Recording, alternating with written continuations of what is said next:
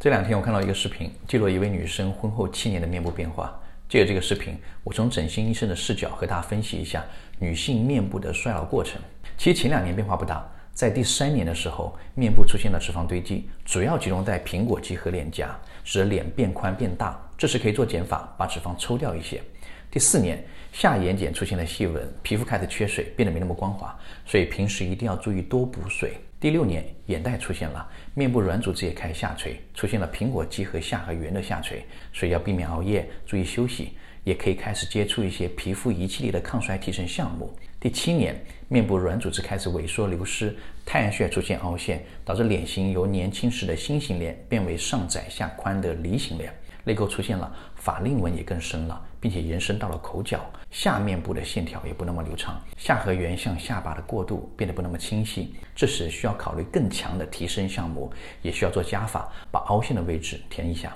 衰老这件事对女生其实不太公平，女性会比男性更容易，也更快变老，所以啊，好好珍惜年轻时的自己吧。